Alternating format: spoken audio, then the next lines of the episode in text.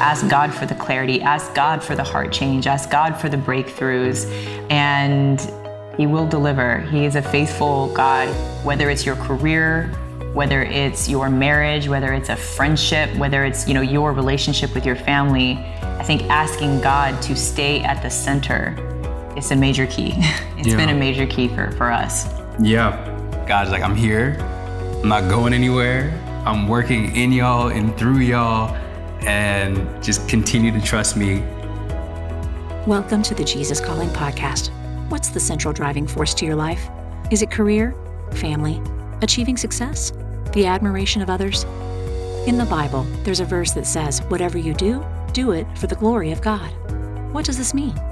To give glory is to praise, to recognize the importance of another, the contribution that someone gives to your life. When we recognize that God is at the very heart of our lives, the reason we have breath and being, it's easy to give Him the glory. And when we allow Him to be central to all that we do and say, we'll realize our potential for love, healing, and relationships in ways we would never find without Him as our motivating force. Musician Jonathan Singletary and his wife, journalist and Project Runway judge and talk host Elaine Welteroth find their marriage and their individual purposes in life strengthened when God is in the middle of it. Researcher and writer Juni Felix found hope and healing from trauma when she allowed Jesus inside the center of her pain, and through his love, believed that she was worthy to live a life outside of the trauma that once defined her. Let's hear first from Jonathan and Elaine.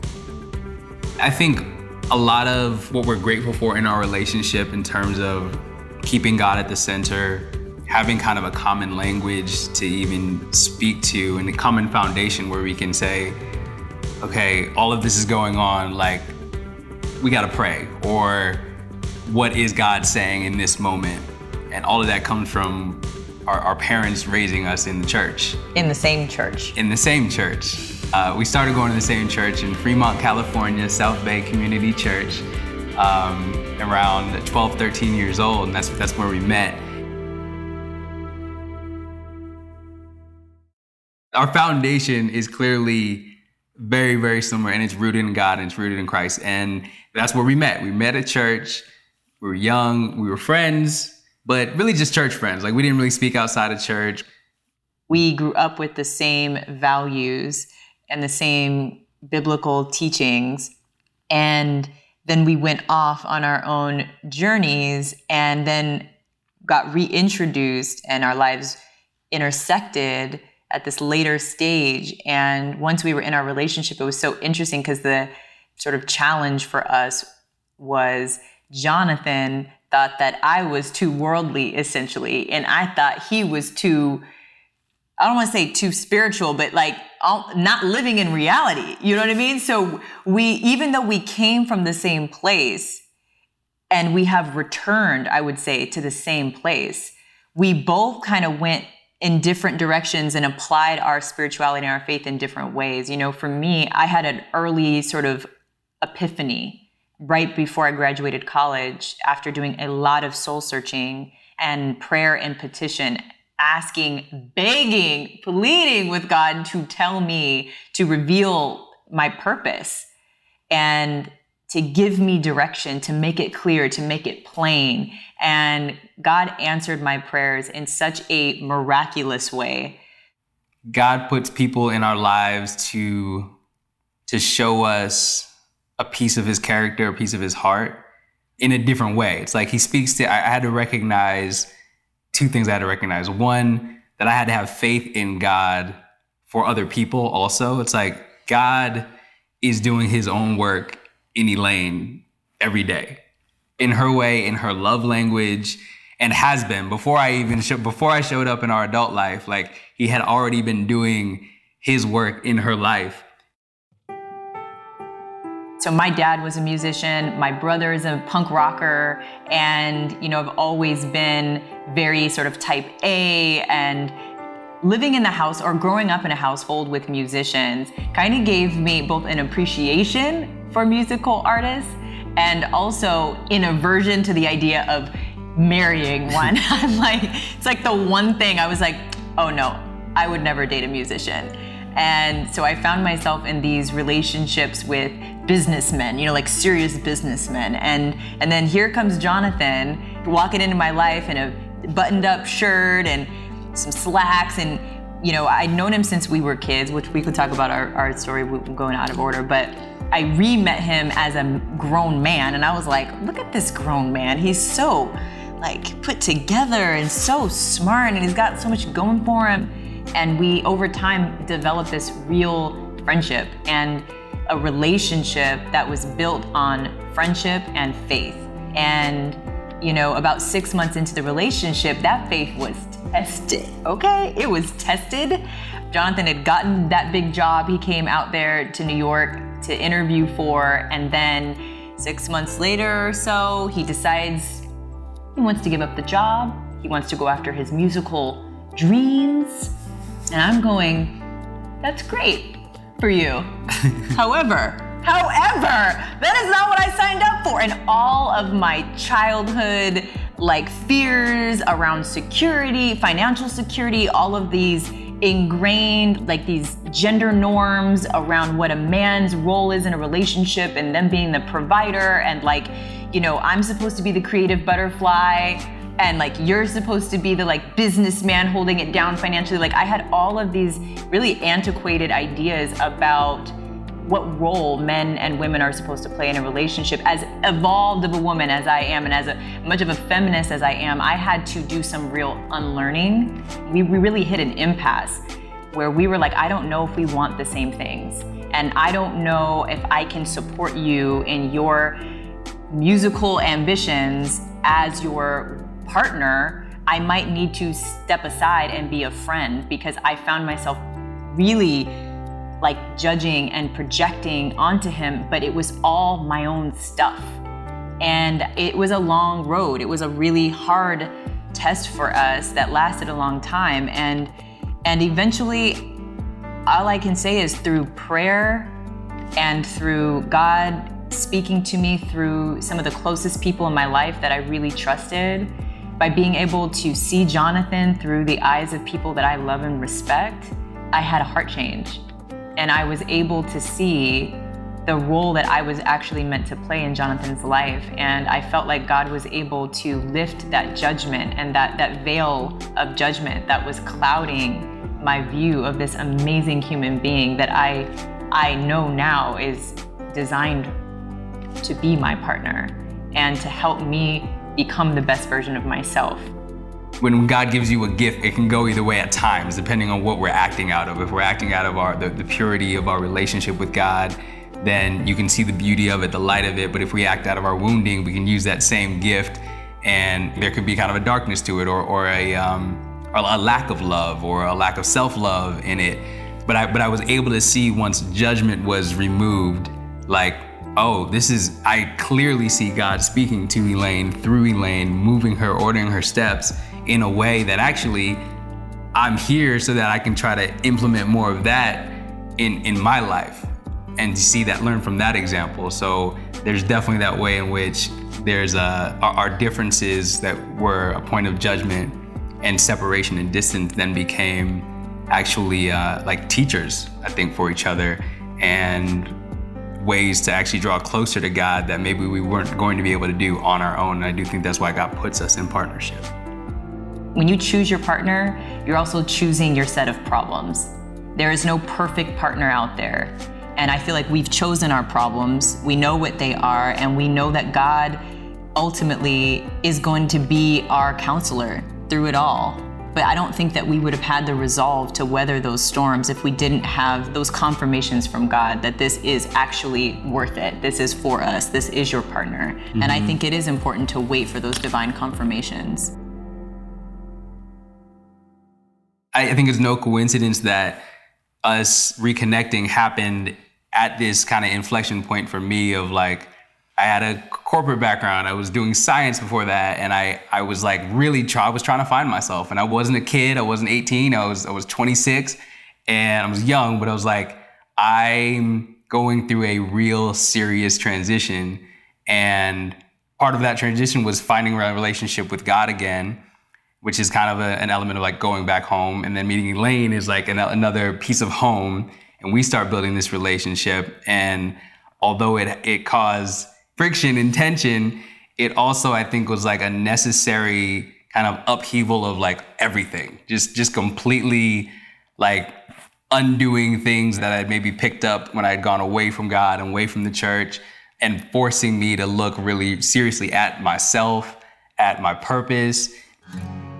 For me, I had an early sort of epiphany right before I graduated college after doing a lot of soul searching and prayer and petition, asking, begging, pleading with God to tell me to reveal my purpose and to give me direction, to make it clear, to make it plain. And God answered my prayers in such a miraculous way so early on in my professional career that once I got that download, once I got that that that answer to prayer and it felt like this light went on in a dark room and I knew I, I could see this this long game plan that God gave me. It felt like a roadmap. It's like you, you will move to New York City, you will start in magazine journalism, you will take that as far as you can, you will then go into television, you will write multiple best selling books. Like, I saw it and I was like,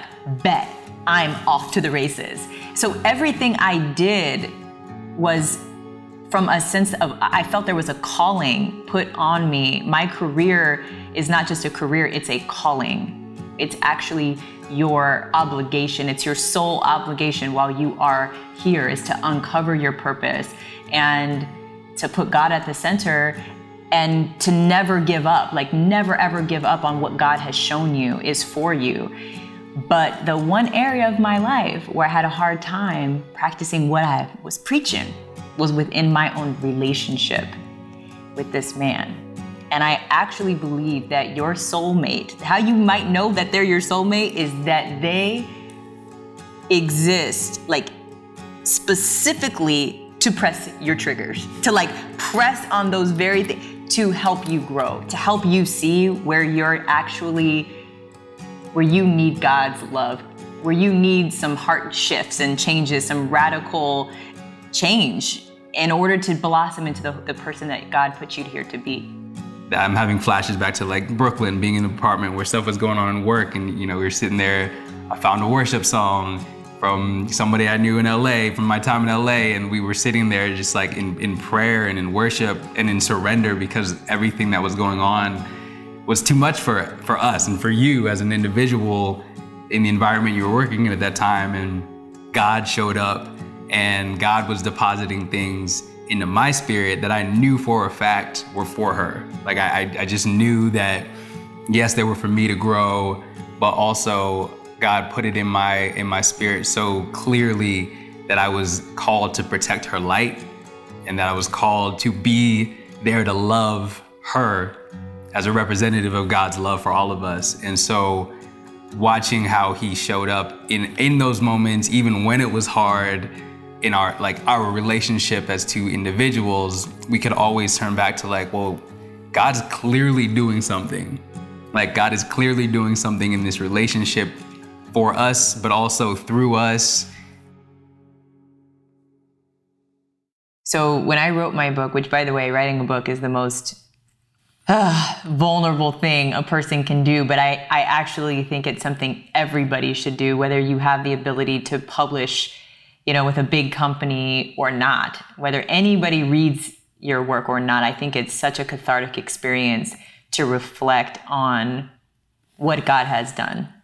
Like, you know, it felt like I was delivering a baby. It felt like God deposited this message into me and it grew in me. And I had to push this thing out into the world. And I wanted it to be surrounded by it's angels, it's midwives, and people that really would help see it for what it is and support me in the process of pushing this thing out there. And so to be on the other side of it and to have the book out in the world, to have now seen like hundreds of actual real people who like bought the book and like read the book and connected with the book and then shared their story as a result of the book one of my greatest tools during that process of writing the book, which was grueling, okay, I don't want to romanticize this process of writing a book, even though I'm telling everyone that you should do it, it is freaking hard and it will test your faith. You'll be like, why did I decide to do this again? But the, the greatest tool was this devotional, Jesus Calling. I woke up some days and I just did not think I could do it. I questioned myself too much. I, I got, what's the word? Uh, not stage fright, but when you can't write. Writer's block. Yeah. Yeah. When I had writer's block, I would go to this thing. And, and actually, one of my really good friends, Yvonne Orji, who plays Molly on Insecure, we met up through a mutual friend and ended up having this like I don't know, eight hour brunch that turned into lunch, that turned into dinner, that turned into movie night, that turned into girls' night, and you know, kicking it in the in the parking lot. And she, during round like one or two of that, she told me about Jesus calling, and she just sang its praises. And and then we had to break for a little. I had to go take another meeting, and then we met up later, and she came with this book, Jesus Calling, which is now like falling off the spine because I read it so much.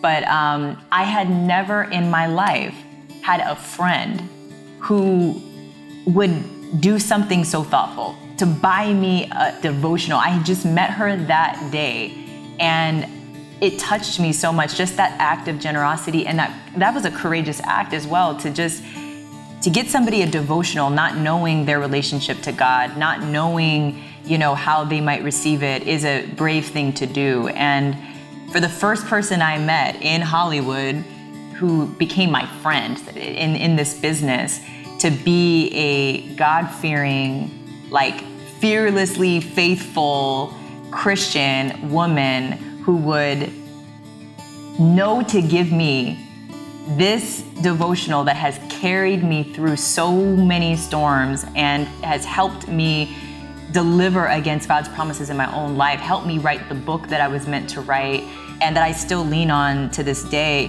One of the terms in my book that I used a lot was just, it's a God thing. And I think it's the perfect term for when those serendipitous moments happen, when it's just nothing but God. And for me, finding Jesus calling was one of those moments. It was truly a God thing just like Jonathan being in my life, just like Yvonne being in my life, just like so many examples throughout my life of things just happening where it's like only God would know what this would mean to me. And I just consider those little miracles that God gives us to remind us that He is there. He's there every step of the way, and He is in our relationships with other people. I remember she published a book, as I mentioned, More Than Enough. And I remember your very first book event, standing in the crowd, watching you as though I didn't know you. Like it was just a person with a message that I needed.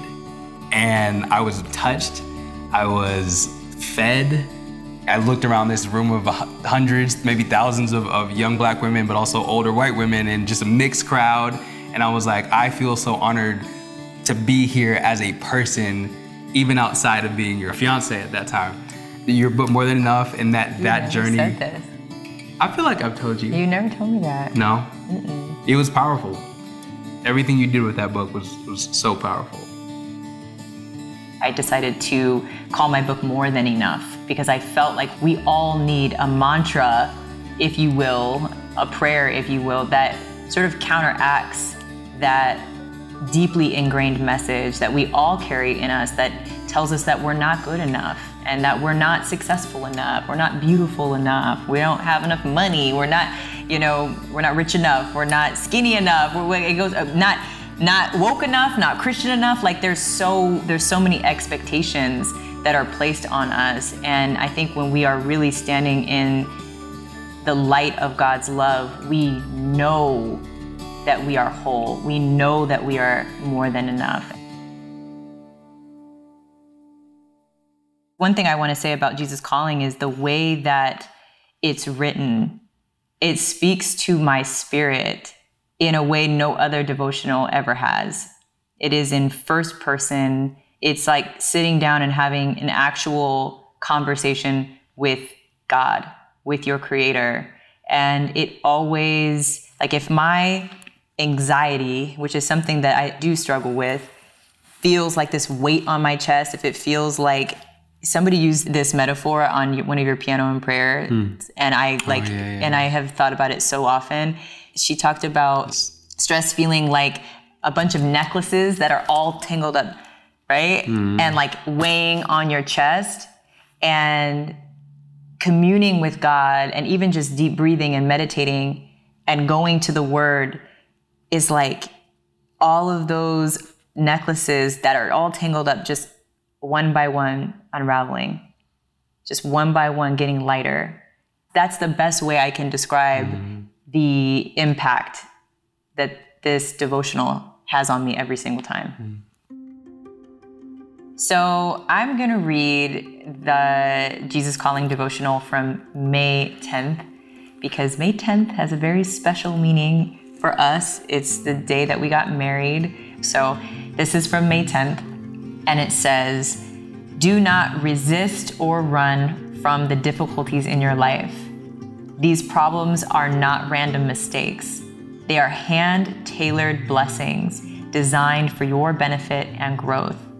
Embrace all the circumstances that I allow in your life, trusting me to bring good out of them. View problems as opportunities to rely more fully on me. When you start to feel stressed, let those feelings alert you to your need for me. Thus, your needs become doorways to deep dependence on me and increasing intimacy between us. Although self sufficiency is acclaimed in the world, reliance on me produces abundant living in my kingdom. Thank me for the difficulties in your life, since they provide protection from the idolatry of self reliance. Mm, the idolatry of self reliance. That part. And that is how I feel every single time I crack open Jesus calling and read a word of the day. I'm like, how did you know? Like, how did you know that this is exactly what I needed to hear today? Today. Like, on today, as they say in church. This is everything. This is the word. This is the word of our wedding. This is the word of our marriage. This is it. That's it. That's it. You can learn more about the music of Jonathan Singletary by visiting his Instagram page, where he hosts piano and prayer nights every week on Instagram Live. You can find Elaine's book, More Than Enough, everywhere books are sold. Stay tuned to Juni Felix's story after a brief message.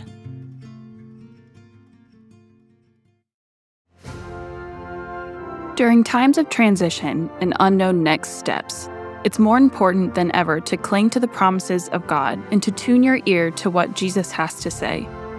Jesus Calling for Graduates is an encouraging compilation of 150 devotions from Sarah Young's brand. Grads will find topics such as discerning God's will, self worth, trust, support, and much more. Jesus Calling for Graduates is perfect for both high school and college graduates as they embark on the next chapter. Look for our special custom edition of Jesus Calling for Graduates, available exclusively at faithgateway.com.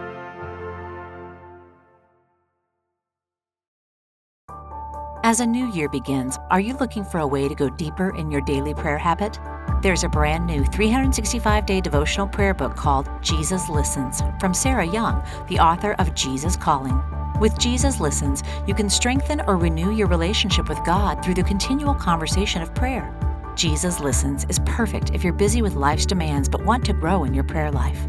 Looking for rest and hope from difficult times or are not even sure how to pray? By praying scripture through this daily devotional prayer book, you'll experience how intentional prayer connects you to God, changes your heart, and can even move mountains. Get a start on a deeper prayer life with the new 365 day devotional prayer book, Jesus Listens. To find out more, visit jesuscalling.com slash Jesus Listens.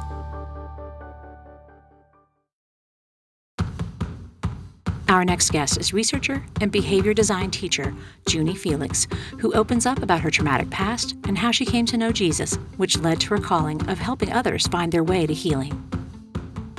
Hello there. My name is Juni Felix, and I am a super sci fi geek woman of faith, distance runner, author, and joyful teacher of the science, models, and methods of behavior design. I was literally born into a whirlwind of chaos and just trauma and drama. I mean, we moved a lot. In my growing years, we never actually found what many people would call home. Before my 18th birthday, we moved 13 times. And that's not even including the moves that we made within the different states and countries where we wandered as a very broken family. I have quite the tragic backstory. But even as a baby, my life wasn't safe or easy. And I'm reminded almost every day because I have physical scars on my body, uh, burn marks, second degree burn marks on my body from as early as six months old. I started trauma therapy when I was about four. I can only vividly remember my sessions beginning as early as age nine. Both my parents were quite unwell, to say the least. My bio dad was addicted to drugs and alcohol, and he beat my mother and he cheated on her like it was his hobby. And so, yeah, my maternal heritage is Japanese, and my mother was put up for adoption in Tokyo when she was four. And so she still remembered, she often told us she still remembered the face of her mother. And she never recovered from that. So she was sick and suicidal with multiple diagnoses for as long as I knew her. I spent most of my childhood and a good portion of my adulthood so far on suicide watch, meaning that I was that kid quietly crying in the classroom. I, I wondered every day if that would be the day that she would finally succeed and coming home from school would be a nightmare. I have one traumatic core memory in particular that happened when I was you know, close to about nine years old.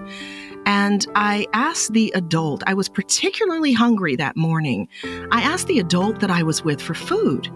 And that adult looked me straight in my eyes and then punched me in my face before throwing an orange at me. And I ate the whole thing, the whole thing, rind and all. It's just a horrifying experience for a child.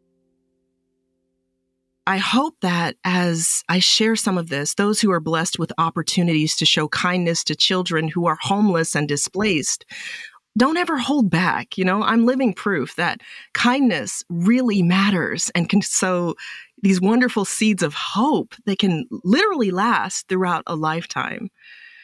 I understand that because of my parents, their childhood trauma, neither my bio father or my mother, they didn't have any idea how to give or receive real love. The kind of love that we experience and learn from Jesus, actually. You know, he's the one who taught it modeled it perfectly. And this is one of the reasons that I teach behavior design. I mean, this science is one of the greatest blessings of wisdom I've ever encountered. I mean, in so many ways, behavior design is literally the science of love. And I mentioned earlier that one of my most traumatic core memories in homelessness was about age nine. But thankfully, that's not the only thing that happened that year in my life. That was the same year. I mean, praise God, my mama, she managed to keep us in school. Uh, that was the same year that I sat down in front of the Apple IIe computer.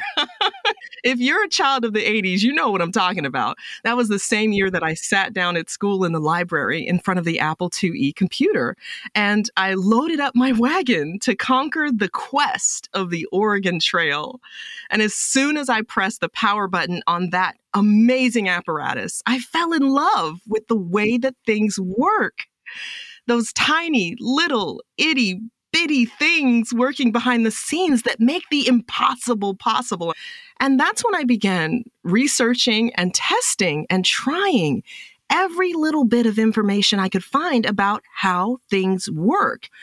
And the work that I do now in behavior design and in ministry and, you know, in life, in daily life, my hope for the work in trauma recovery is that others will feel empowered as I did when I first started studying persuasive technology and behavior design, I want others to feel empowered to design their personal strategy for recovery from trauma. I realized as a very young child, I realized that there had to be another way to do this thing called human life. And so I started gathering data testing and gathering data, I held on to every scrap of information I could find about mental health, plans, and strategies for healing. And one of the reasons I did that was because I always hoped that I could convince my mother to have hope and not give up. And also to deal with the sadness of the darkness that I was literally born into. That was a, just a part of my life was the daily sadness, waking up and realizing I'm not safe and I'm not well and I hurt every day. So, as I gathered this data about mental health and plans and strategies for healing and recovery, reading every book I could find, watching every talk I could find, I realized that the reason that so many people myself included, so many people who sincerely love the Lord. I did full time ministry for 20 years after meeting Jesus. Many people who sincerely love the Lord and want to live out His love and shine His light, they struggle and stumble and get stuck because deep within we feel unworthy of God's love and grace because of those adverse childhood experiences? And how can we possibly receive love and healing and peace and joy from God or anyone? How can we know how to receive those things when we feel so unworthy? And it's a lot of those traumatic events in our formative years that convince us, or as I say, program our minds. One of the things that I often say is that trauma is bad code, it's bad neurological and cognitive code. And we begin to believe that bad programming, that we must actually be unworthy. We feel worthless and confused about how to reconcile the reality of deeply personal evil with the existence of an almighty, all knowing, all powerful, and loving God. There are some of us who have these experiences that no one and nothing can make right, and it causes us to forget that there is hope and that we can be well. It's that deep feeling of unworthiness and not being worthy of good things that causes us to make decisions, micro decisions, in response to our trauma they're reactions and responses that are actually tiny little acts, and sometimes not so tiny acts of self betrayal.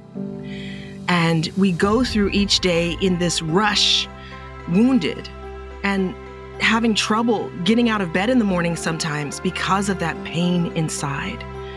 So I'm very, very proactive in letting other people know that healing and recovery is a process. A lot of times you just need to curl up in the arms of Jesus and let him hold you while he fills your life with that love and healing power. So, you know, healing is a process and you need, you know, a team. You need your allies in the recovery journey. But you first have to accept, dare to believe that you are worth the work because trauma recovery is hard work, but you are so worth it. I made a promise to myself. I said, there's enough abuse, enough hunger, injustice. There's enough evil and sadness and sorrow. And I don't know how, but I will somehow be a part of the good in this world. And I started working when I was 13 years old. I was paying bills. And by the 11th grade, I went to high school for half the day, but the other half of the day I worked doing data entry at an insurance company to help take care of my family. And it was in the carpool on my way to that job that I met a very kind lady, Linda Jarvis.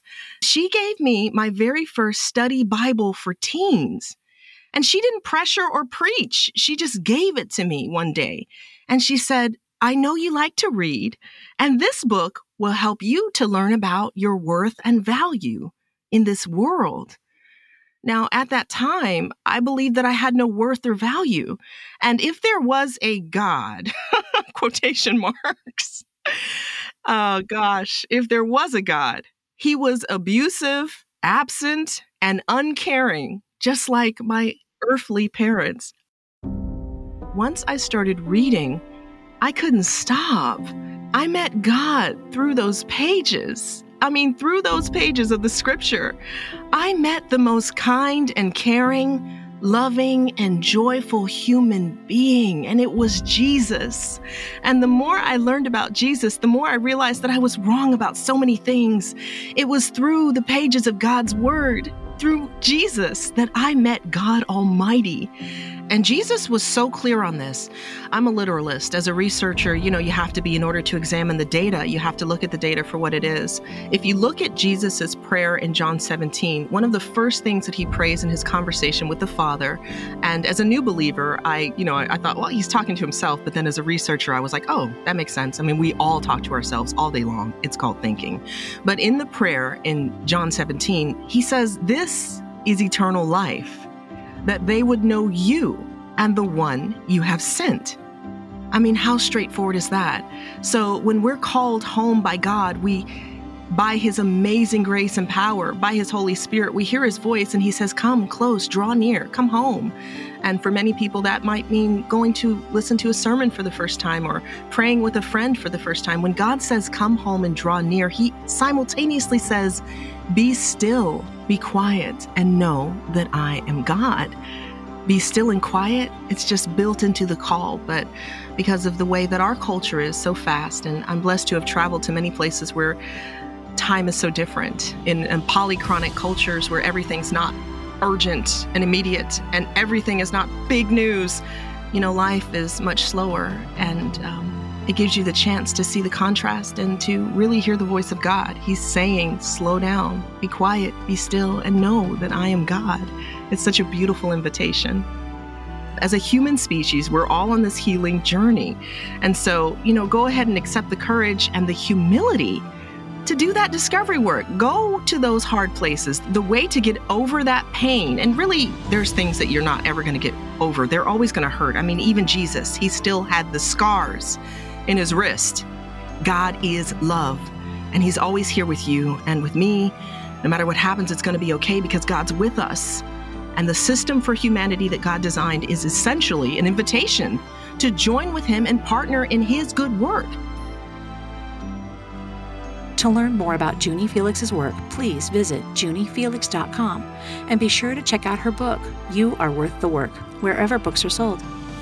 If you'd like to hear more stories about putting God first, check out our interview with Paula Faris. Next time on the Jesus Calling podcast, we'll hear from blogger, homeschooling mother, and pastor's kid, Meg Apperson, who shares the story of her extraordinary daughter, Avery, whose special needs changed the course of her family's life, but not in the way they expected. So, Avery was diagnosed prenatally, kind of by chance. And so we found out that she would have craniosynostosis, but the Lord really supernaturally spared both my life and Avery's life by kind of shielding us from how involved her her defects would turn out to be.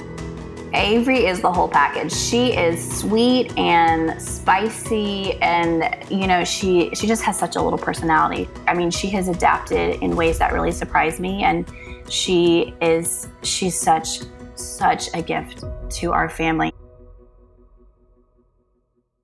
Want to hear more inspirational stories of people who have been changed by a closer walk with God? Then subscribe today to the Jesus Calling podcast on Apple Podcasts, Stitcher, or wherever you listen to your podcasts.